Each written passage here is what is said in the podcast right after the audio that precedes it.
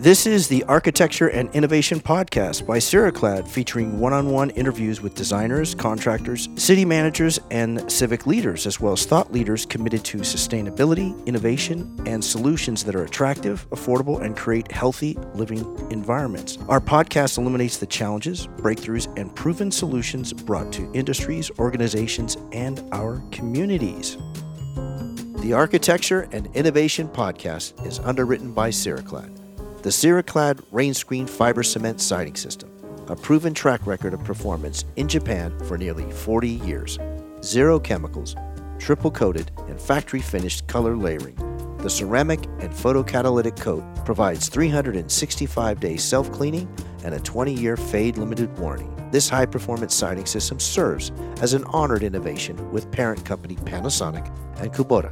For more information, please visit ceraclad.com. For our guest today, we're really honored and super excited to welcome Cass Calder Smith, founding principal of Cass Calder Smith Architecture and Interiors, with offices in both San Francisco and New York City. We'll do a, um, a brief bio of Ca- Cass Calder, earned his bachelor's and master's of architecture from the University of California, Berkeley, and has served on the San Francisco Arts Commission for um, a number of years and is currently on the board of the Djerassi Residence Artist Program, designing their award winning Diane Middlebrook Studios. A native of New York City, he's lived in California since 1972 and divides his time between both coasts. Cass, welcome to your show. How are you doing? I'm good. Thank you for having me. Oh, honored, really. Cass, we we talked. Uh, we'll touch on what we did before. Is is uh, this will be the first? Is uh, we said, how do we? How would you describe it? And this is a bold for you. Is Cass Calder Smith the essence of Cass Calder Smith? Since your audience loved it. So that's a question to me. You want to know how I describe the essence of Cass Calder Smith, right? Yeah. Well, let's go for it. I mean, how would you, if, if you can take an essence and take a, uh, hologramic is that I don't know if that's a word a holographic view of you and uh, the essence of you as a person and a professional. Yeah, okay. As a person, uh, I would say a hybrid between a New Yorker and a Northern Californian. I like to move quickly, be clear, somewhat assertive, like people from New York. At the same time, I uh, love Northern California and the outdoors and what it looks like and the ocean and the mountains. And, and then professionally, on the other side, or not really the other side, but just professionally, I'm pretty much take architecture a little bit like a religion, like many architects actually. We just it's kind of all we do. It's a lot of what we think about. It's how we see the world. It's how we experience. And then we constantly are applying it to design kind of at all scales and different types of projects. It becomes a way of life. Maybe that's not always so good, but generally I like it. I'm going to segue on that all scales riff is we were talking before the show for your audience today and you were sharing you say you got to listen to Tom Verlaine and, knock knock knock knocking on heaven's door the, the tune and and you called it it's legitimate art share with to, with your audience legitimate art because that's the first I've ever heard that mm-hmm. well that song by Dylan which he wrote in 1972 I believe for the movie Billy the Kid and uh, anyhow he wrote Knocking on Heaven's Door for that, and then everybody's been doing covers for many, many years. And Tom Verlaine did one in 84, I believe, and did it live and did it his own way. And it's it's got this sound and very personalized approach to it that is characteristic of Tom Verlaine, who's quite an artist. But what I think really, to me, makes art in general and you see it applied to movies and paintings and music and many other things is when you have a large idea. That's a good one. And the details worked out really well. So you you've got range. It spans from big to small. And you can think that through because if you see something that's only a big idea might be okay. Or only a small idea might be okay. But I think to really make it justifiably are you've got to have both. If you think of the Rolling Stones or U2, big and greatly detailed. If you think of Géricault's Raft of the Medusa at the Louvre, huge painting, but you get in close, the details are amazing. Um, and I think that the song is a big song and always has been. And then the detailed way that he plays it because of his guitar playing is really great. How can you relate it to your work? Because I seen just from what I've seen of your work, there's not it's not too dissimilar for what you're describing. I don't know if anyone's ever brought that to your uh, attention. Yeah, it's not in all of my work, but it's a quest. And when I look back, it's part of the way I get inspired or what I learn and use from the masters. Usually they're not alive anymore, but if you think of Mies van der Rohe and Le Corbusier, and if you go way back to Palladio even, they were doing things that nobody had ever done before. So to me, that was big. And some of these projects were pretty epic, but they, the bigness to me in those is the newness, big world thinking. And then when they pull it off and they execute it with really good details, that's the architecture version. So that's what we try to do all the time. It's not always appropriate. Some projects are just about the details. It's pretty rare that a project's just about big. I don't think it really ever is for us. Sometimes it's really most a lot of details that add up to a, a good project.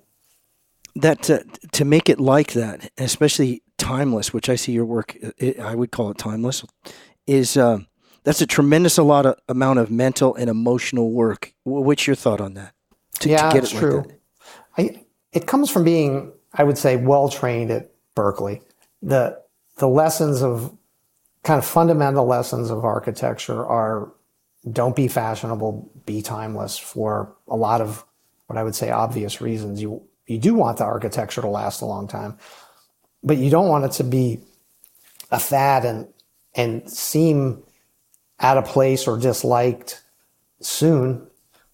And usually timeless just is fundamentally good. you have nice natural light, for instance, and good views and proportions of rooms and spaces. And, you know, when you get basic, some of the basics really right, generally it's going to be pretty timeless. And uh, it's interesting to just watch that over time. Like fashion is not meant to be timeless. It's great. It probably shouldn't be. Although, you know, you're going to get a, plas- a, a classic wool suit or something, and mm-hmm. that's going to be timeless and you're going to own it forever. But generally, fashion is seasonal and that's what it's about, which is good.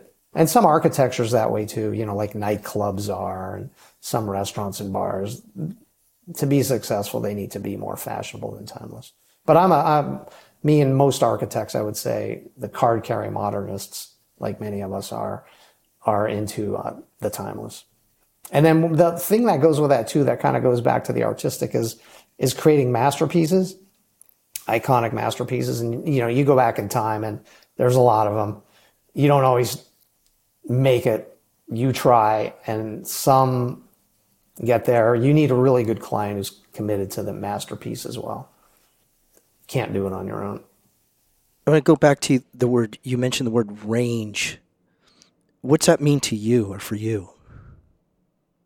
Well, if if you go back to one of my projects, I'll just use an example. When I designed Restaurant Lulu in 1992, long time ago. I was still a, I was in my last semester at Berkeley. I was pretty young and I got to design a restaurant in an 8,000 foot warehouse uh, in San Francisco. And it was a big building, first of all, and it was a warehouse and it was spatially exciting. And so I was like, I've, this place has to stay big. I just, it, it was exciting. And then I thought, okay, this needs to be an outside space. And I came up with this idea that was based on piazzas in Italy or plazas in France and this and that, but outdoor European places that feel better at night than in the day. And I took all the principles of what I thought that was and I used that to do this restaurant. And so the restaurant became kind of urban design, which is large, and it became a larger idea, I think, than just architecture. And then when I executed it, all the way down to the small things, I went for it as well. Like the kitchen had a large scale and a small scale. It had two large wood burning ovens that faced the dining room, like, and a big kitchen lined up. So that was somewhat epic. You know, to me, epic means big. And then down to the, we designed the tables and picked the wood and the detailing. So it went all the way down. And when somebody went in there, the details were more tactical, tactile, sorry. And then the space and the way they're experiencing it, a little more like an urban design experience. Um, they get both. And so to me, that was, I would say it's qualified. I like that uh, phrase you had said, and then I went for it. How much does fearlessness factor into that type of decision? It's hovering. it's okay. it's around. Yeah, I think you you got to have some. You, you need some guardrails and limits, and it's it's good to be a little bit fearless. Uh, I think that it makes you think things over more carefully because you don't want to make a mistake. But it's a good way to start, and then you kind of you might temper it down. And it usually will come from fear. Sometimes it will come from clients. Sometimes they're afraid of it, or um, there's other factors. I don't like fear to get in the way too much.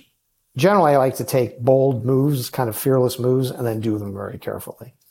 So there's kind of a risk, but then you, you get the, you diminish the risk by doing it very carefully.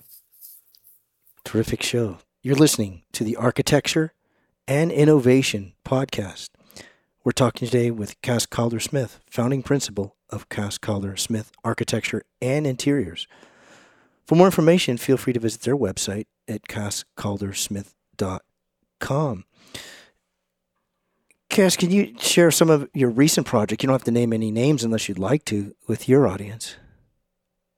Uh, yeah, I can mention a few. In Healdsburg, we did a large restaurant on the plaza called the Matheson. I would call that you know, an epic, kind of falls into the category of large and large, big idea and a lot of nice little details. It's a three story restaurant. It's quite large. A few hundred people fit in it. It's got a roof deck, mezzanine and a main floor, all open kitchens facing the plaza. Probably the best piece of real estate in the town of Healdsburg. Mm. And uh, so that's a great place. And it's very casual. And I think what my team did well, I should say it's not at all just me. There's a number of people in my company that we work together it we really tried to channel Sonoma County and a little more specifically Healdsburg. And I think we did that pretty well. It's not too fancy. It's somewhat natural materials. Uh, it's kind of big, like barns and things are up there. It's not off-putting, and people. That's what they comment on. They they say, "Yeah, you you got it right for the location," and I think that's really important in restaurants and retail, especially in restaurants, because you want to feel like, you know, you want to eat the local food. You know, if you're visiting the ocean, you want to eat seafood. If you're in Sonoma, you want to eat food from there. So that's a big one. And then uh, we did a house, or we're doing a nice house in uh, Los Altos, one story courtyard house, very modern, kind of a mid century house. We love to do houses. That's a, a great one. And the client is very much into it being a masterpiece. And so that'll be pretty iconic. And then the, uh, the large, large scale of work that we are doing for the last 10 years, that's completely different is we're doing ground up buildings in Saudi Arabia that are in Riyadh and they're these mixed use buildings that are about two thirds outdoor shopping and community space and about one third office and non retail services one of them we're doing is three football fields long, another's about six, and they're under construction. We finished one already. That's really a hit. And so those are fun. And we only do design. We do some of the details, but those are, we kind of just do the big. The epic, the uh, masterpieces, iconic. Do you think there's an, a formula for that for those attributes? I think kind of what I was saying if if if there's a formula, well, I would say a few things. It, some of it is just the way you work, either tenacity and tenacity and thinking through options as much as you can, flipping things over, looking at them backwards to make sure that you probably are doing it the best way you can. You never know, but hopefully. But that other thing we were talking about where range, I think, is part of the formula. If you can come up with a big idea that's proper or appropriate, likable, and then execute it well all the way down to the details, usually works. And I think it applies to many other things, like I was saying. Yeah, how, even trans. How about even a transference into a personal life? Do you think that works Well, as well? Yeah, oh yeah. I mean, I think about that because I live in two cities. I live in New York and I live in San Francisco in the Bay Area. So having range, it's a little different than large and small range, like I'm talking about in design and art. But I find that I guess I've learned it over the years is having range in your life is a little more interesting than less range. And and as I've spent more years going back and forth and fine tuning how much time I spend in each place, a lot of that is range. Like, for instance, New York is such a concentration of culture that I mostly do cultural things in New York. It's just like right outside the door. And then when I'm in the Bay Area, which has a lot of culture, especially San Francisco for a small city is really pretty amazing. But I don't really do it out there. I just, I'm, I'm getting enough of it in New York. So I do things that are more Northern Californian, go to Sonoma, go to Marin, hang out on my roof deck, enjoy the weather. And so that's the range. I've got the urban in New York and the less urban out west. With that range, is there, there's got to be a ability to be flexible, the ability to adru- adju- adjust, and to work with. I'll say this constraints. What's your thought on that? Yeah, I mean, architects are usually going to turn out better projects with constraints. We just uh, we need them. Some of us will, I think, we'll create them if we don't have them. We might not know that, but we do. And then, but there's a lot of constraints. There's building codes and there's client budgets and all these things that are playing around with you all the time. And you- you've got to look at them as you can't look at them as enemies. It, it's pretty easy to, but you've got to you got to realize that it's a certain form of pushback that makes you try a little more creatively to come up with options and it usually it usually does. When you see architects that don't have a lot of pushback like maybe the planning department just says great go ahead or the client doesn't exist maybe they're doing stuff for themselves sometimes those projects are pretty good but usually they're not their best work. You can usually find an architect's better work where they had sort of i'm not sure if it's always constraints but it might be critiques the art process needs critique it really does it's really part of it That's a really powerful insight and uh, statement that you, you just shared. Uh, is it something you've thought of, or is it because we're on the show that it just came about? i just Because I haven't it. heard that before. i just winged it no, I'm kidding. you winged it well. no no i'm kidding No, but I'm that kidding. was that was that was smoking. No, you learn say- it. I've. You should see how many times we've been attempting to get a project approved through a planning department, and for whatever reason, it might be somebody on the planning board, or it might be a neighbor or pe- person in the public has some opposition, and the only way you're going to get that project approved is go back and redesign. They're they're basically saying we are not going to approve it for whatever reason and they they know that they want usually they want to compromise. It's usually like they want it smaller or fewer seats. It's usually shrinking it of some kind but not always. And i don't every time i've done that and somewhat mad about it like oh my god why didn't they love it? It's like i worked so hard. But it's really common. You go back and you look at it again and you come up with something that's better and you never would have gotten there without that without that cri- critical f- thoughts and pushback. You just wouldn't have, you wouldn't have needed to. You wouldn't have gone, gone there. And that's how you learn it. Same with clients. You'll present something. They'll be like, I don't really like it. And then you'll go, okay, I got to figure out how to make them like it. I always tell friends when they, if they don't hire me or something, or they're just talking about hiring a designer, or an architect for something, they're like, what's, what's the, what's some good advice? And I'll go, here's some good advice. The first few times they meet with you, just don't really like it too much. Make them go back and try harder. don't be ingenuine too much, but I'm like, make them, make them try. They're like, really? God, that could be me. And I'm like, no, you're asking for my advice. wow. This is tremendous, Cass. You're listening to the Architecture and Innovation Podcast. We're talking today with Cass Calder Smith, founding principal of Cass Calder Smith Architecture and Interiors. Our uh, public service announcement for today's show is the Djerassi Resident Artist Program, and that is brief description is uh, they're recognized internationally for their preeminence as an artist residency.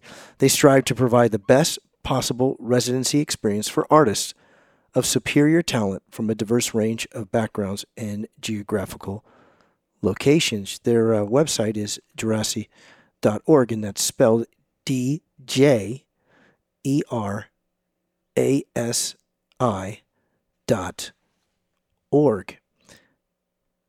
Cass, can you share why uh, that organization means much to you? Glad to.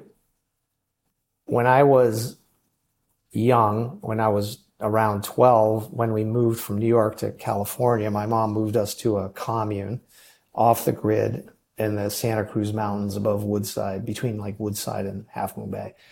There were large ranches there, and one of our neighbors was Neil Young, and the other one was oh. Carl Djerassi uh, Carl Djerassi is the famous chemist that invented the birth control pill. So anyhow, he had this property and his son, I got to know Dale, who's a few years older than me. But then many years later, I bumped into Dale and it was like, wow, wow, you, you. So then we became good friends. And then the Djerassi Residence Artist Program had started up after Carl had uh, um, turned it into from a ranch to this program. And then then when they wanted they wanted to expand it by four buildings, there's a little bit of a skew there towards writers. Not much. It's visual artists and choreographers and this and that. But because Carl's wife Diane Middlebrook was a literature professor at Stanford and she was involved, it, it had some writing. So they wanted to create four more spots and they wanted them to be for writers. So they, I said, Dale, look, you're you're going to have me design those. There's like no option here. he said, you're right. so the board had to formally approve it. But any, so I designed the four studios. They thought they were going to get a building. I gave them four instead. I didn't think one building with like a hallway in the back. That would feel more like a motel. Anyhow, so I did that. And then afterwards they said, do you want to be on our board? And I was like, sure, that'd be great. Um, and so I joined the board. So that's and then it was a memorial building too, because Diane Middlebrook unfortunately had passed away. And Carl's idea wasn't only expand the program by four, but it was to be a memorial to her. So it was both. Excellent. Architecture is like a religion. Share with that what, what you uh, what you meant by that. Yeah. Um, well, maybe some of it is just the amount of time you do it not not over your lifetime, although I guess it could apply, but uh, the amount of time you do it every day. You know, most architects, including me, work at least 12 hours a day, six days a week, maybe seven. We work a lot of nights. And the only way I think you can do that is either you're scared to death or you're, it's just part of your life. It's just the way you think and do things running your own business has a little to do with that too. Takes some extra time. Um, but you just realize when you're out in the world, it, you know, it just seems like identity and the things you like are tied to it. Nothing against accountants, but I don't think accountants, when they're out on vacation, think about being an accountant. That's a job, right? I like my accountant. I like that the speaking of that The business of architecture. What's your thought on the business of architecture? Yeah, great question. Um, it's typically not a very good business field. Uh, it's relatively underpaid, and I mean, it's much less pay than most professions compared to lawyers and doctors and even contractors. It's at the low end, but it's it's always been that way, and it's because we we give away a lot of time because we're dedicated to creating something really good. And it just usually takes more time than we can get paid for. It's just out of whack. But we all know that starting with school, nobody goes into this to get wealthy. It's a decent living. And if you're good at running a business at the same time, I've always kind of been a little bit entrepreneurial ever since I was a little kid. It it helps and it's it's not that hard to make a good living being an architect. You, you got to you got to get lucky and have a lot of clients. you got to do business development. You got to manage and you know how to hire and fire and you, you and you learn it. I mean, art, I don't know who went to business school to become an architect. You just you just learn on the fly. But it's a it's a hard one.